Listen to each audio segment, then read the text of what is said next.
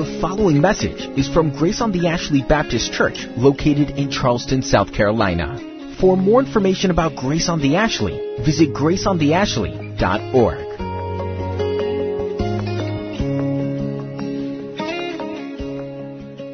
In Psalm 19, David writes these words The heavens declare the glory of God, and the sky above proclaims his handiwork.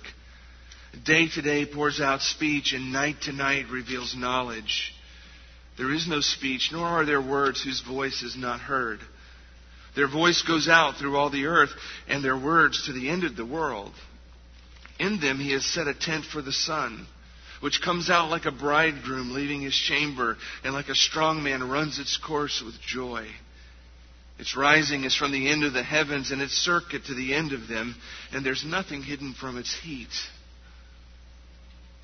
The law of the Lord is perfect, reviving the soul.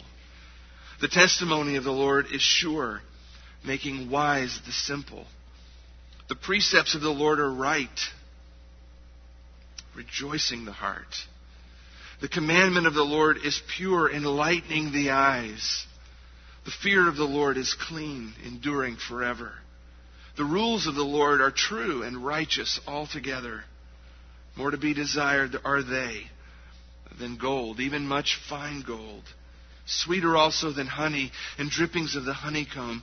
Moreover, by them is your servant warned. In keeping them, there's great reward. Who can discern his errors? Declare me innocent from hidden faults. Keep back your servant also from presumptuous sins. Let them not have dominion over me. Then I shall be blameless and innocent of great transgression. Let the words of my mouth and the meditation of my heart be acceptable in your sight, O Lord, my rock, my redeemer. Let's pray together. Truly, O God, the heavens do declare your glory. From the earliest moments of the morning when you bring the sun up and it rises into the sky and its heat warms the earth, we're reminded of your daily faithfulness and your daily provision for all of your creation. You've made everything, and you sustain everything. You've given heat to the earth. You've given the sun and the moon in their courses to move each and every day exactly as you've planned. And you've breathed breath into our very beings. And we wake up and we live each and every day underneath your sovereign care. And everywhere we look around us, we see examples, we see evidence of your glory and of your splendor and of your power. And you're a God who's created everything, who's breathed life into every living creature. And yet you care about us. You've called us to gather in moments just like this to sing and to pray and to worship you because you delight in the praise of your people. And it's in these moments that you come and you meet with us, and you encounter us, and you speak to us, and you teach us, challenge us, you encourage us. And you do that through your precious word, which David so beautifully describes in our text this morning. A word that's a perfect law, a word that's right, a word that's pure, a word that's clean. It's more precious than gold treasure indeed. We have the very words that come from you. And as we read them and as we study them the morning, this morning, it's, it's you who's speaking to us. And there's so much value in what we've done and what we continue to do this morning. As we encounter your word, Lord, you, you bring joy to our hearts. You, you enlighten and open our eyes to see truth in a world filled with lies. You make simple people like us wise. You revive our very souls. And we've come, Lord, because we expect you to do those things in our midst this morning. We believe that you'll do so. We believe it's, in fact, your very will to do that in us today. And so we come with expectant hearts. Lord, we come carrying needs and carrying concerns in each of our lives and each of our families needs and concerns perhaps that only you know about. but you know us to the depths of our beings. You know the needs of every man and every woman and every family represented in this place. And so, God, we pray in these quiet moments that by your Spirit and through your word, you would meet us at the very place where we need to see you most desperately this morning. That you would bring into our lives the very ministry that we need. That we might walk from this place with joy in our hearts, knowing that we've encountered the one true living God. Lord, as David cries out in the psalm, we cry out too, Lord, that you would, that you would keep us from presumptuous sins. Sins that would continue to, to track with our lives and, and some days dominate us. Lord, give us victory this morning. Give us freedom from our sin. Forgive us where we've failed you this week. Wash us and make us clean in your very presence this morning. We cry out with David this morning. We cry out to you that you might cause the words of our mouths and the meditations of our heart to be pleasing and acceptable in your sight this morning as we worship you. For you are our God, our rock, and our Redeemer. We pray these things in the name of Jesus our Lord. Amen. When you get my age, sometimes you forget about things you want to say earlier in the service. There's a reason we sang My Jesus, I Love Thee uh, at the end of that set because we sang um, prior to that a song about suffering, a song about God's faithfulness that blessed be your name is inspired from the book of Job. Blessed be your name in the land that is plentiful where streams of abundance flow. But then, blessed be your name when I'm found in the desert place, when I walk through the wilderness. And uses the words from Job you give and take away. The Lord gives the Lord takes away. Blessed be the name of the Lord. That relates to all of First Peter. The suffering of Job and the suffering of God's people. and uh, I wanted you to make that connection because it connects um, specifically to today's text. And so turn to 1 Peter chapter 5. We also, when you get my age, you want to sit down sometimes. I'll quickly give you an uh, outline of the entire chapter. We've, it's not piecemeal. There are connections here. I'll try to make some of those connections today. But uh, in verses 1 through 7, for the most part, we have some exhortation from from, from Peter uh, dealing with the um, sheep and the shepherds, or first with the shepherds, the elders. If you could put that outline up there, um, that would help. You have exhortation, and then secondly, you've got dealing with the shepherds and the sheep, um, the, the elders and and uh, young people, and all of you, then he says, humble yourselves. And then uh, there's a warning in 8 and 9, which we'll deal primarily with today. He has some encouragement in um, verse 10 and that great doxology at the end of uh, the epistle, as well as um, Peter's concluding thoughts. So that's the outline of the entire chapter, in case you're keeping track. Um, sometimes Peter's hard to um, make sense of his order. Um, but like I said, those things do connect, so we'll try to uh, make some of those connections today. And we begin today with um, uh, verse 8 of 1 Peter 5. Be sober minded, be watchful. Your adversary, the devil, prowls around like a roaring lion seeking someone to devour. Resist him, firm in your faith, knowing that the same kinds of suffering are being experienced by your brotherhood throughout the world. And after you have suffered a little while, the God of all grace who has called you, see that?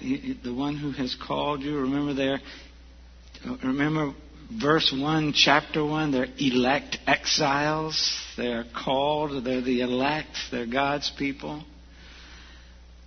And go back to verse 8, because you're called, the devil prowls around wanting to devour you. And because you're called, you can be firm in your faith. And because you can be firm in your faith, you can resist him. So after you've suffered for a little while, the God of all grace who called you into his eternal glory in Christ will himself restore, confirm, strengthen, and establish you. To him be the dominion forever and ever. Amen. Isn't it nice that the devil who's prowling around like a roaring lion is not the one who has dominion? Now we're going to talk through these last three verses real quick right now. Um, there are additional uh, comments and not necessarily related to the text. And so we're just going to talk through these quickly. Verse 12 By Silvanus, a faithful brother as I regard him, I have written briefly to you, exhorting and declaring that this is the true grace of God. Stand firm in it. At this point, he, he, uh, Peter grabs the pen, so to speak. Uh, maybe even literally, Peter grabs the pen. Um, I have written briefly to you through by Silvanus, Silvanus, Silvanus, however you want to say it. Um, so he's he is the secretary. He's the one. He's the one doing the writing with the pen, most likely. That's not an uncommon occurrence uh, in those days and in uh, the New Testament text. And so, by Silvanus, I have written briefly to you. So he, he did that to him, be dominion forever and ever. And then Peter grabs the pen and writes, by Silvanus, adds his last few parting thoughts himself. Silvanus is Silas. Now, most likely, that, that Silvanus is the Roman form of the Greek name Silas. Silas is the one who traveled with Paul, you know, on the second missionary journey. Acts 15, I think it is, tells us he's a prophet. Acts 16 tells us he's a Roman citizen.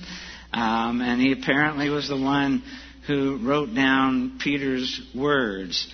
And, which is a good thing because it's, the, the Greek suggests, the quality of the Greek suggests, and I'm not a Greek scholar, you have to ask uh, Dr. Justino over there.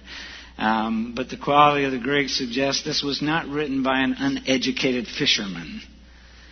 Um, but he's the one the Holy Spirit spoke to to give us these words. Um, and he exhorted the, leader, uh, the, the, the, readers here stand firm in their faith. Uh, since your suffering is, is a part of God showing His grace to you. One of, we know one of he said, I have written to you exhorting and declaring that this is the true grace of God. We know Peter had the gift of exhortation, that God's grace is sufficient.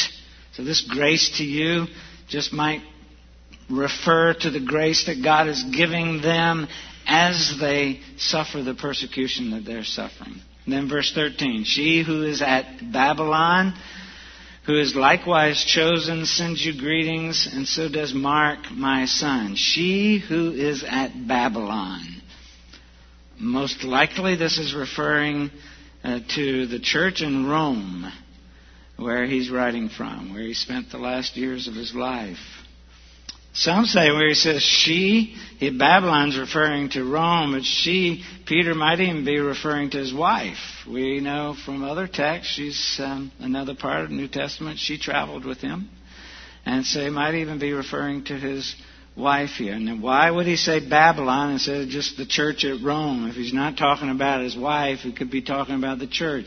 Why didn't he just say the church at Rome? Well, Rome was the center of world, the world's godlessness at the time. Babylon is known uh, as a center of godlessness as well. In olden times, Peter would say. Just like Hollywood is actually a town in California, but it's a symbol of something. What? What? Who? Yeah, maybe the same godlessness. Who? I don't know. But um, it's the same idea. Babylon is a symbol of that. Then he says, "Mark, my son." That's John Mark. Um, Peter was uh, his spiritual mentor, his spiritual father. Peter, was, he was Peter's protege. And um, even, tradition even tells us that Peter helped him write the Gospel of Mark. This is the same John Mark who failed Paul, and then eventually they kissed and made up, you know, and and um, he was able to serve him later on in his ministry. And then verse 14: greet, greet one another with the kiss of love. Peace to all of you who are in Christ. In that culture, a kiss is a common way to express affection publicly, and, and it still is in many cultures today. We talked about it uh, this past Wednesday night and first Wednesday in Psalm chapter 2. At the end of that, the psalmist, psalmist David says, Kiss the Son. In that case, it was a symbolic of act of honor to the Lord Jesus Christ in that messianic psalm. Uh, but um, Peter says, greet one another with a kiss of love. In the midst of all that persecution, he prays for peace. God's surpassing, all surpassing peace that passeth all understanding. And the common shalom that he provides for them. This little epistle that we end today opens and closes with a prayer of peace. What a wonderful way to end a letter that announced the coming of a fiery trial. Quite possibly, this was Peter's handwritten conclusion, um, but no less inspired. No less inspired. Go back to verse 8 as we begin our text, and we'll spend most of our time in verse 8 and 9 today. Should be two, two sermons. Be sober minded, be watchful. Your adversary, the devil, prowls around like a roaring lion, seeking someone to devour. Martyn Lloyd-Jones says, We cannot read the scriptures intelligently unless we know something about demons. If we are, this is a sermon he preached um, that's uh, widely published uh, on demonology. If we are unaware of these evil powers, we will almost certainly be defeated by them. Ignorance is one of the greatest causes of stumbling, and there are many people who are so ignorant of these forces that they become, the, excuse me, that they become their innocent and unconscious victims. And so we see a connection here with the previous thought. What does he say in verse 7? Casting all your anxieties on him because he cares for you. Anxiety will intoxicate the soul. Anxiety will make you drunk. And so he says, be sober minded, be watchful be self restrained. You know why drunk drivers get in wrecks? Because they can't concentrate. They can't focus their minds. Their minds aren't engaged on what they're doing. They're drunk. And in this case, people who are intoxicated with anxiety and haven't cast their cares on the Lord are going to be in deep trouble. So, in case this freedom from care should lead you to any false security, he says, be watchful also. Your anxiety will make you drunk. But if God cares for you and you're just sitting back in your lazy chair, God's in control. And He said, well, you better be watchful. Because that's a problem too. Be vigilant. Be alert against your adversary. God provides. Therefore, don't be anxious. The devil seeks. Therefore, you better watch out. You want to say, whew, I can rest easy now. Got rid of that anxiety. God's taking care of everything. Putting away anxiety doesn't mean laziness and it doesn't mean inactivity. We continue to live in the world He's reminding us now. He's reminding His readers now. We continue to live in a world where Satan is seeking to devour. Satan is seeking to trip up believers. More than that, he's seeking just to swallow them up in one gulp, seeking to devour them. You go back to Jonah in the Septuagint, the Greek Old Testament, and the word that is used there for the fish swallowing Jonah is the same word that's used here devour. Be sober minded. Be watchful. Chapter 4, verse 7. The end of all things is at hand. Therefore, be self controlled and sober minded for the sake of your prayers. We looked at that in depth. The first word, sober minded, that deals with it, what controls our disposition, what's inside of us. Be, be sober minded. The second word, be watchful, is what's on outside, what's on the outside of you. So we, we've got to be on, on guard with the, the internal aspects of these attacks from Satan, but we have to also be on guard with the external aspects of Satan's attacks. John Piper asked the question Does God's care for us make us careless or careful? Confidence in God's sovereign care does not mean that we can live carelessly. God is almighty. He cares for you. You can cast all your anxiety on Him, but look out. The devil's prowling around. The outside evil forces that come against the Christian demands that we stay alert. We don't talk about this enough, do we?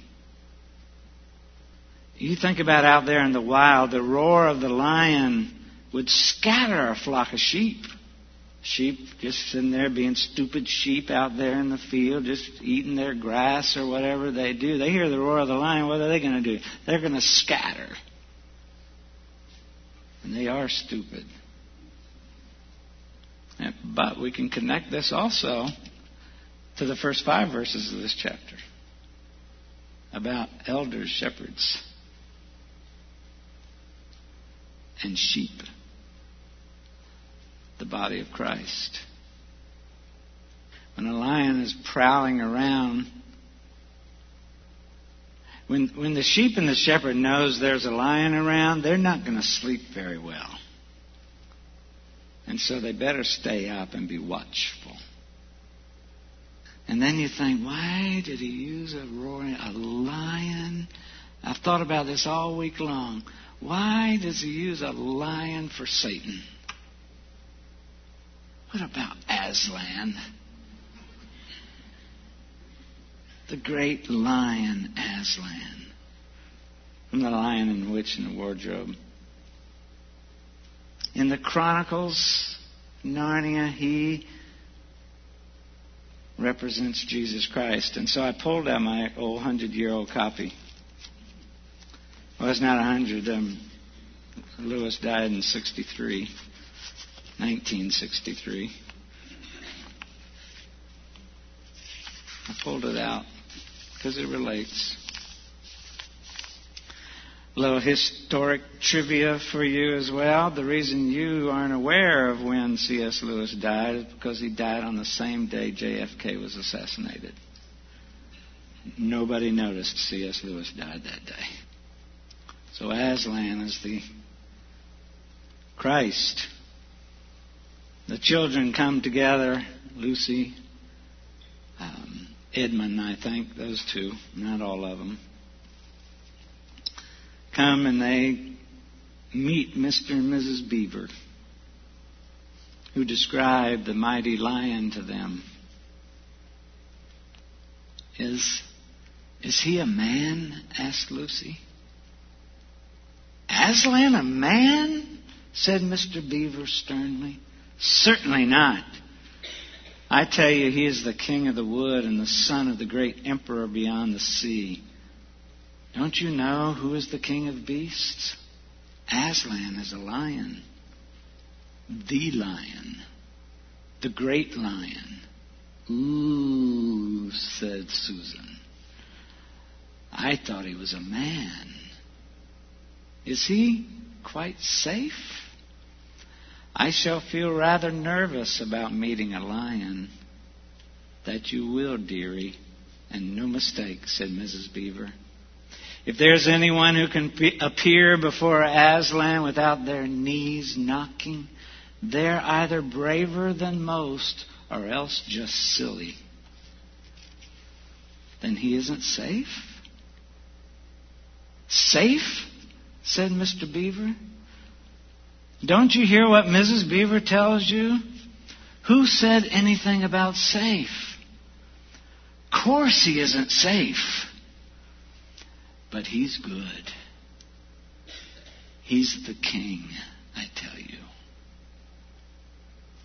I'm longing to see him, said Peter, even if I do feel frightened when it comes to the point. Safe? No, he's not safe, but he's good. That's another king. That's another lion. And we do have that connection in Scripture as well. Jesus is a lion in Scripture too. Interesting, the two symbols, two that represent Jesus and Satan, are the lion and the serpent. The lion and the snake. Both are descriptive of them. The snake, Adam and Eve in the garden. In Revelation 12, Satan has the name the ancient serpent. But in the wilderness wanderings, you remember this story when the Israelites are being bitten by the venomous snakes. Moses creates this bronze serpent and he puts on a pole and, and tells the people to look at it and live. And in John chapter 3, we see that that's a representation of Jesus Christ on the cross. Here, Satan is a roaring lion. But we see in Revelation 5, Jesus is the lion of the tribe of Judah. Strong, powerful, dangerous symbols. And then in the Gospel of John, you remember, talking about Satan being the prince, being called the prince of the, this world, controlling this world. We see in 1 John five nineteen. But he's a slanderer who turns the truth into a lie. He slanders God. He slanders man. He pits uh, God and man against each other. And he undermines the believer's faith in God. And that's what we're seeing in this one called the adversary, the devil. The Greek there is a legal term. It's the, it's the opponent in a trial. Legal opponent in a lawsuit. The devil, the roaring lion. The word devil, diabolos, I think, is slanderer. A, a, a, a, terrible, malicious enemy who slanders others. That regular word for Satan literally means one who slanders. False accusation is always a weapon that the devil uses. Deception is really his MO. And he, he's not, he, he, he, he's not omniscient, he's not omnipresent.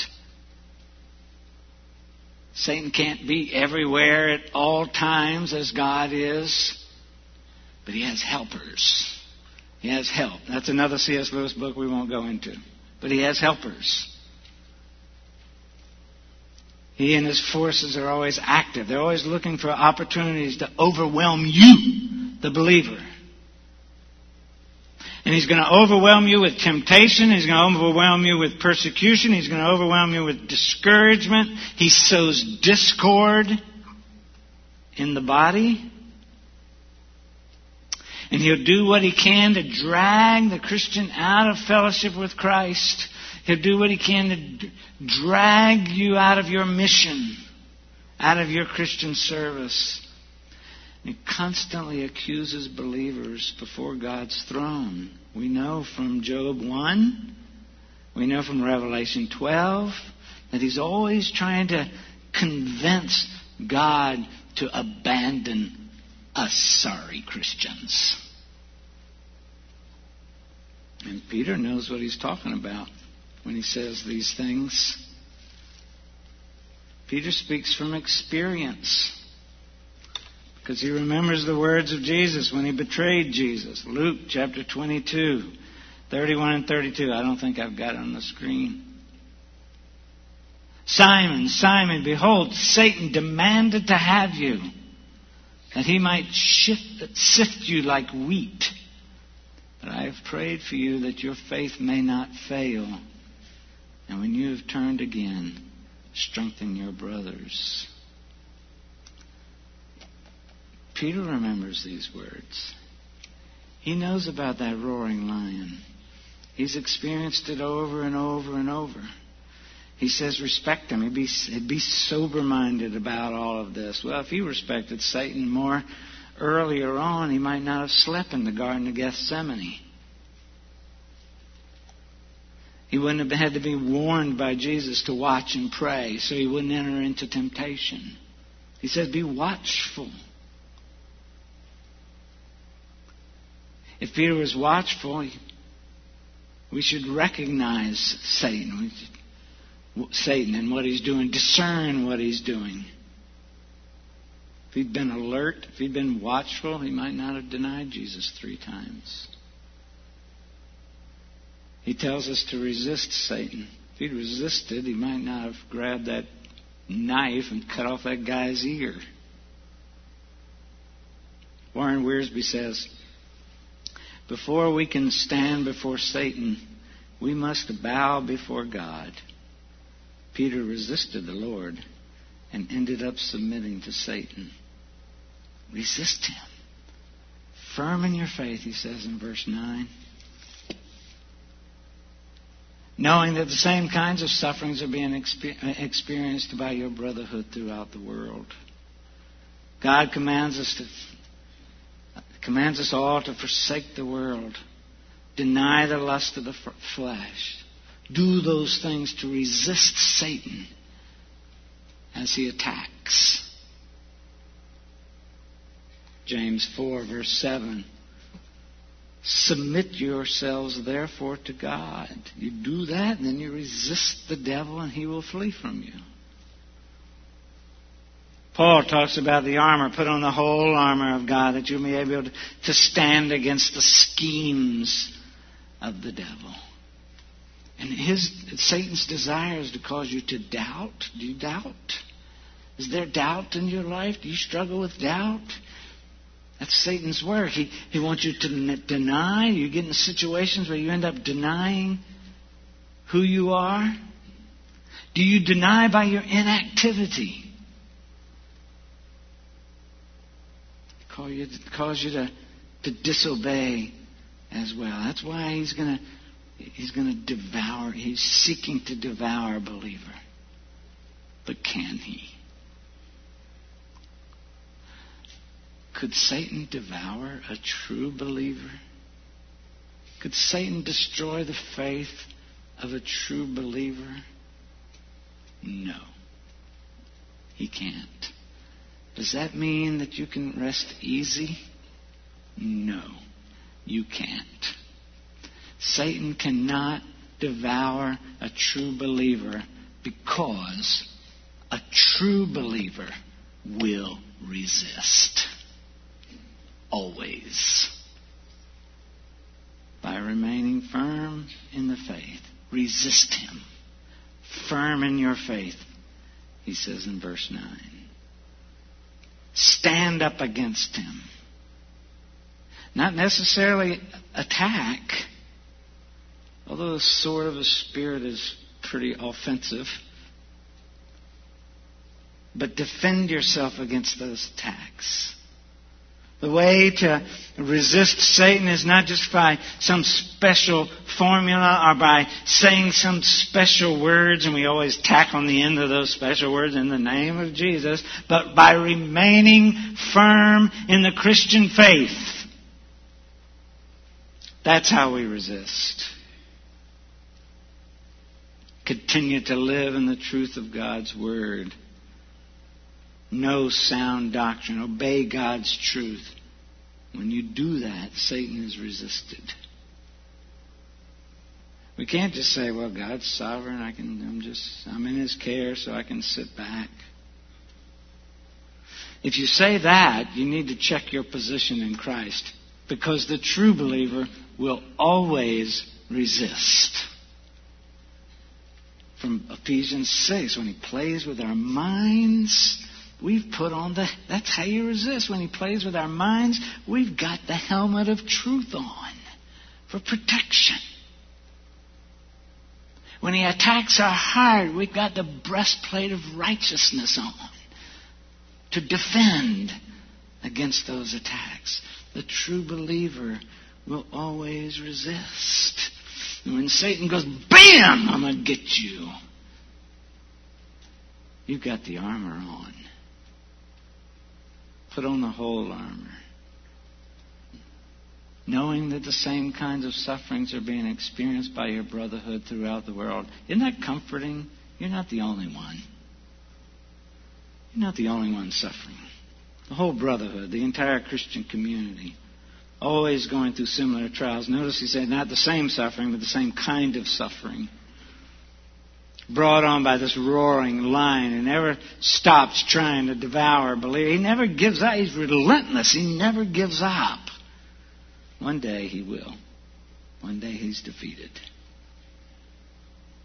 And I think it's easier for us to resist that, but brothers and sisters around the world are suffering as well. When you're going through your suffering, the Christian who suffers because of Christ rejoices when Christ's glory is revealed. That suffering's for a little while. We see that in verse 10 in just a moment. But we see we, we, Peter makes this comparison between suffering and glory, suffering and glory. Wherever he talks about suffering, he talks about glory. 1 Peter 4 uh, chapter 4, verses 13 and 14. But rejoice insofar as you share Christ's sufferings, that you may also rejoice and be glad when his glory is revealed. If you're insulted for the name of Christ, you're blessed because the Spirit of glory and of God rest upon you. So Gartner said, Dr. Gartner says, thus the Christian awaits not the end of suffering, but the goal. Right? Oh God, when will this be over? When will this suffering be over? When will this ever end? Can't we focus on the goal? To God be the glory through it all. The goal of the devil is to devour, which means get rid of the believer, destroy the believer's faith. Get the, the goal of the devil is to destroy Christianity. Period. One of the ways he's going to do this, and we've already seen this in recent times, is he's going to get the church to just assimilate back into the world and start looking much more like the world. Which takes me back to an article I mentioned back first Wednesday, an article Pastor Greg sent me um, last week. I'm sure he planned to bring it up at some point, but I've brought it up twice now, and so he probably doesn't have a chance.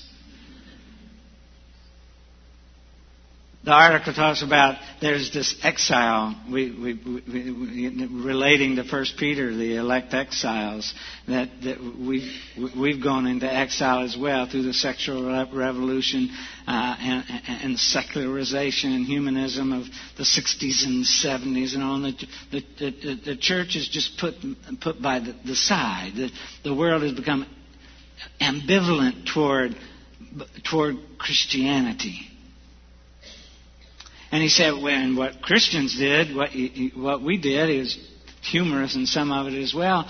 What the church did to address this thing is that we just decided to serve Starbucks coffee at church or wear skinny jeans so we'd look more like the world. That's how we addressed it.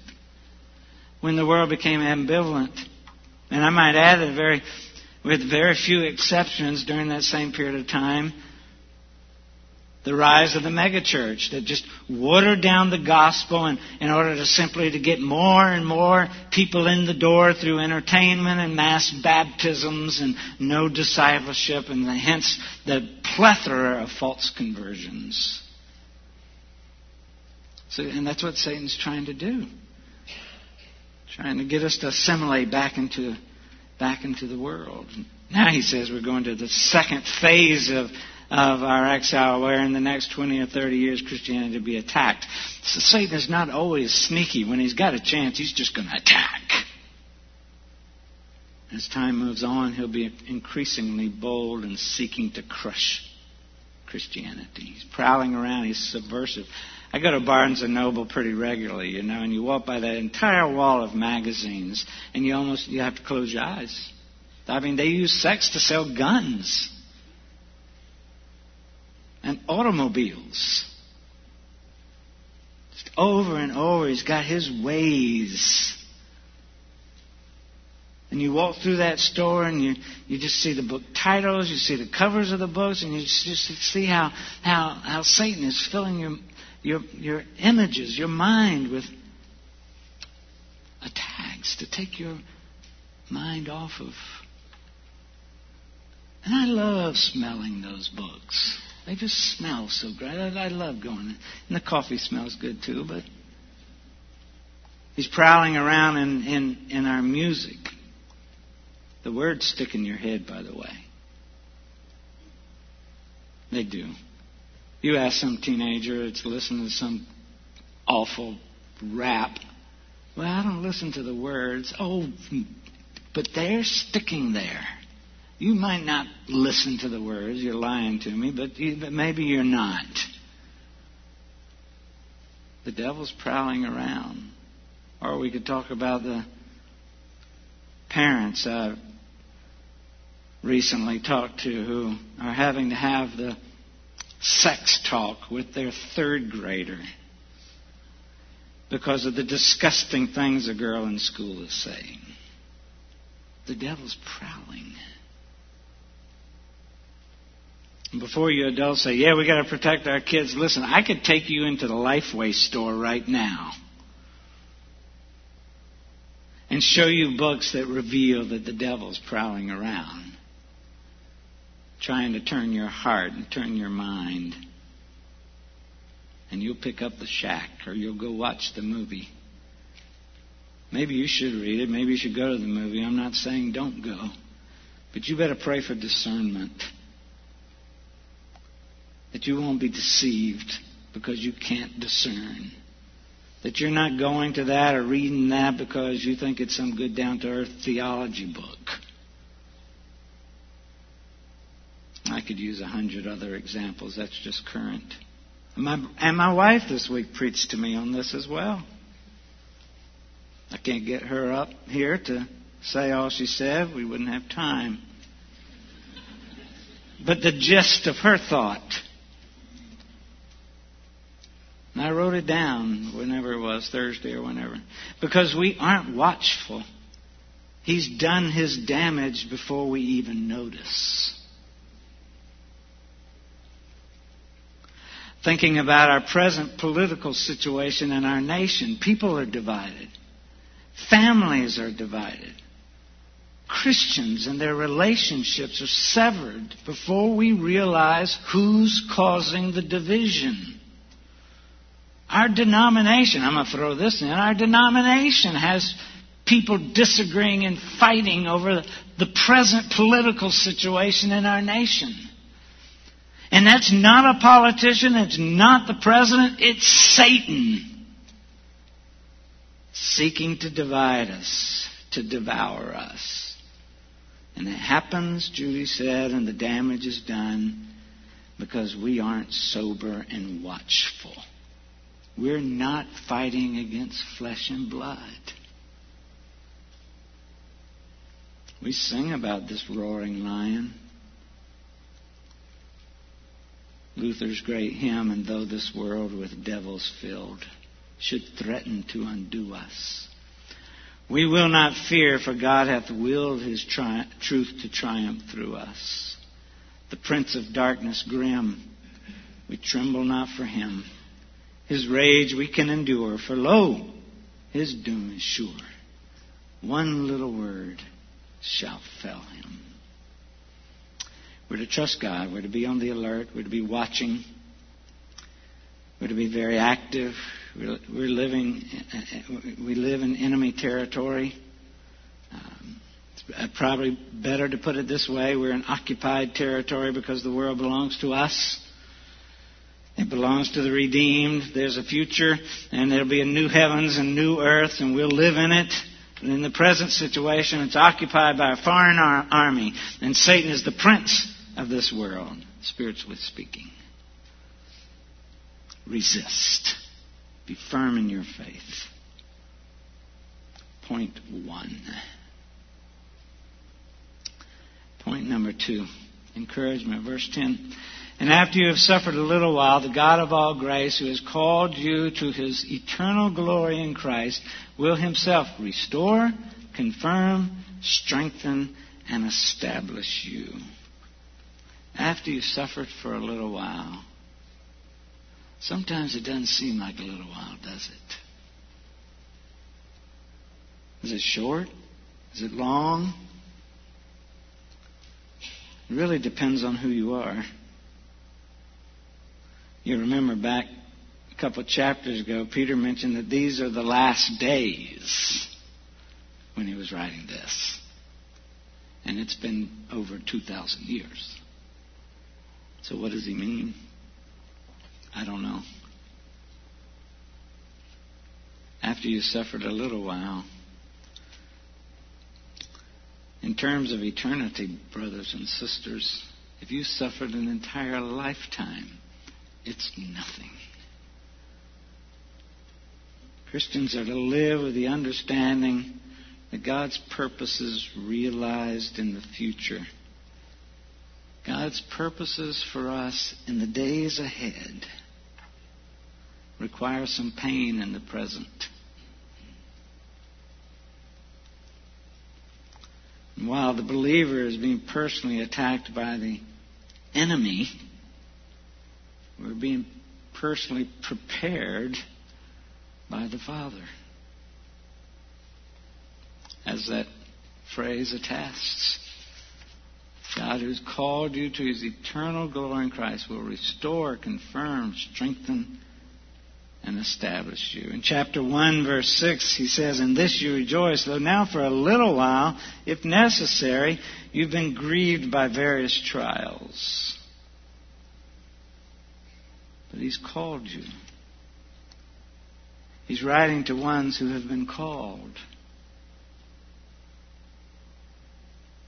Has called you to His eternal glory in Christ. That's the effectual call. That's the elect exiles He's talking to. It's a saving call. It's not just an invitation for a person to accept or reject as he pleases. Wuest, in his commentary, called it this calling is a divine summons. It's a royal command which the recipient of that command must obey and cannot ignore. Restore, confirm, strengthen, established. They all speak of strength and single mindedness. God is working through our struggles to produce something in our character. In fact, throughout, we see character traits throughout this chapter. Great richness. Peter closes with all these character traits and attitudes that show Christians at the point of Christian maturity. Shows submission in verse 5. Look at them all the way down. Submission in verse 5, and humility in 5 and 6, and trust in verse 7, and sober mindedness in verse 8, and defense, resistance in verses 8 and 9, and, and hope in verse 10, and worship in verse 11, faithfulness verse 12, and affection 13 and 14. You think we get that far? Comforting assurance that God is finally, through that suffering, He is going to perfect that work of grace that He began in your life. Bengel says, Only do you watch and resist the foe. God will perform the rest. The God of all grace completes the work that He began in you. He will not let His purpose fall short no matter what you're going through, no matter how much you're suffering. And we've got those three things that just join together here. We've got the call, your calling, the glory to which you're called, and the way is through suffering. All because the God of all grace, the God of all grace, we have on our side one who's able to overcome the adversary, the devil. And God gives us sufficient grace to do that. But it's good for people to know that there's light at the end of the tunnel. That's a good thing. And after you've suffered for a little while, it's now it's good to know there's an end to the conflict. If you're a true believer, you're looking forward to heaven. At least the conflict ends there. like an idiot, I'm running the bridge run. And I'm actually preaching the next day, and so I may be sitting for that message. But you know, when I see, when I can see the end there, I kick it up a bit, no matter how much it hurts. Because in just a little while, there's a reward. In my case, it's a banana. But there's a reward. So you kick it up a bit. So for the believer to know that brothers and sisters around the world are suffering too, the same way. But that suffering is for a little while. And we can endure because of that. We can move on. We're facing a fiery trial, but we can move on. This, it's short lived, but we can move on. So stand firm, re- resist Satan, submit to the mighty hand of God. Until Christ returns, or you go on, that battle is going to continue. That battle between good and evil will continue on, and suffering for faith in Christ will be the norm for the Christian. Just accept it. It's going to be the norm for the Christian. The believer shares in this common experience with all other Christians, and we're not alone in this. But let me warn you about something. The danger goes back to another connection we make in this, in this last chapter. The danger goes back to pride. That sin we talked about last week, because you're going to always have the tendency to, to think that your suffering is worse than the next guy's. And that's going to keep you from ministering to people. And that sin's going to keep you from your relationship with God. That's nothing but sin. When somebody's telling you their struggle and you think, oh, but wait till you hear my story. That's pride. And with this prayer, Peter encourages the believers, these believers experiencing excruciating, excruciating suffering for Christ, and gives them the assurance God is standing next to them. And then he closes To him be dominion forever and ever. Amen. God has enough power and ability, dominion, to help us endure whatever suffering He allows us to experience. And He concluded this with another benediction. We, we, we, we saw one benediction already. Is that verse? Yeah. On verse 11 of chapter 4. Halfway through that verse, in order that everything, in everything, God may be glorified through Jesus Christ. And he says, To him belong glory and dominion forever and ever. Amen.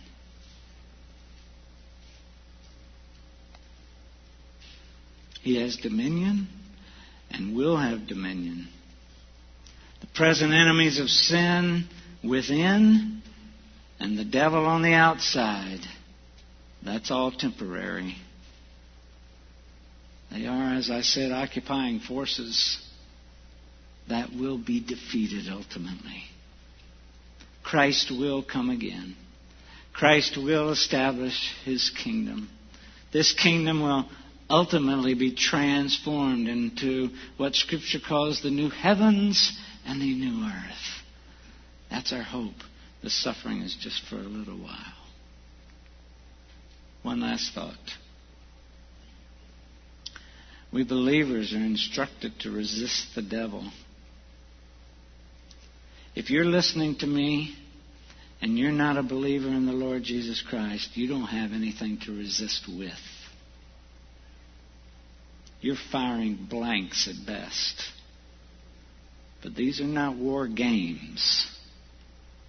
This is the real deal. This isn't paintball. These are real bullets he's firing, and he wants to destroy you. He didn't want you to hear what I have to say. He's fighting right now in your head just to throw you off so you won't be able to pay attention because you don't have the helmet of truth.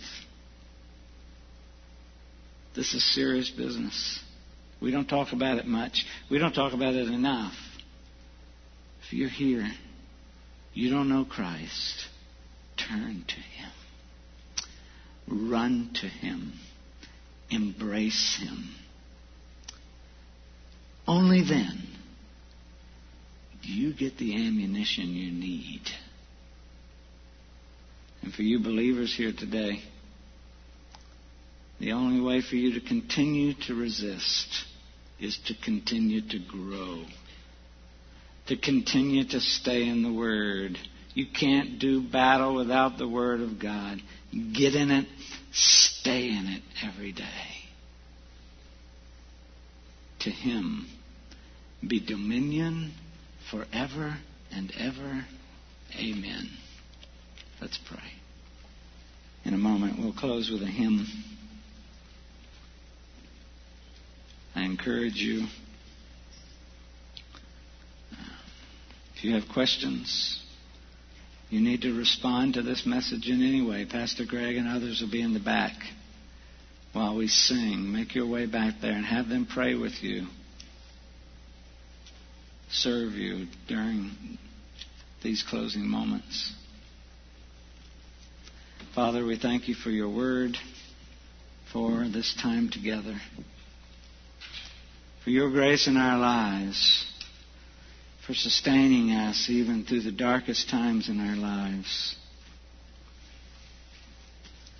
For the opportunity, Lord, to resist because of your word. For the power to resist because of your Holy Spirit in our lives. For the eyes to see because your Spirit has opened our eyes. Oh, God, we praise you for that. Continue to do your work in the life of every single person in this place. May those who don't know you come to faith in you, turn to you for your glory. In the name of Jesus. Amen.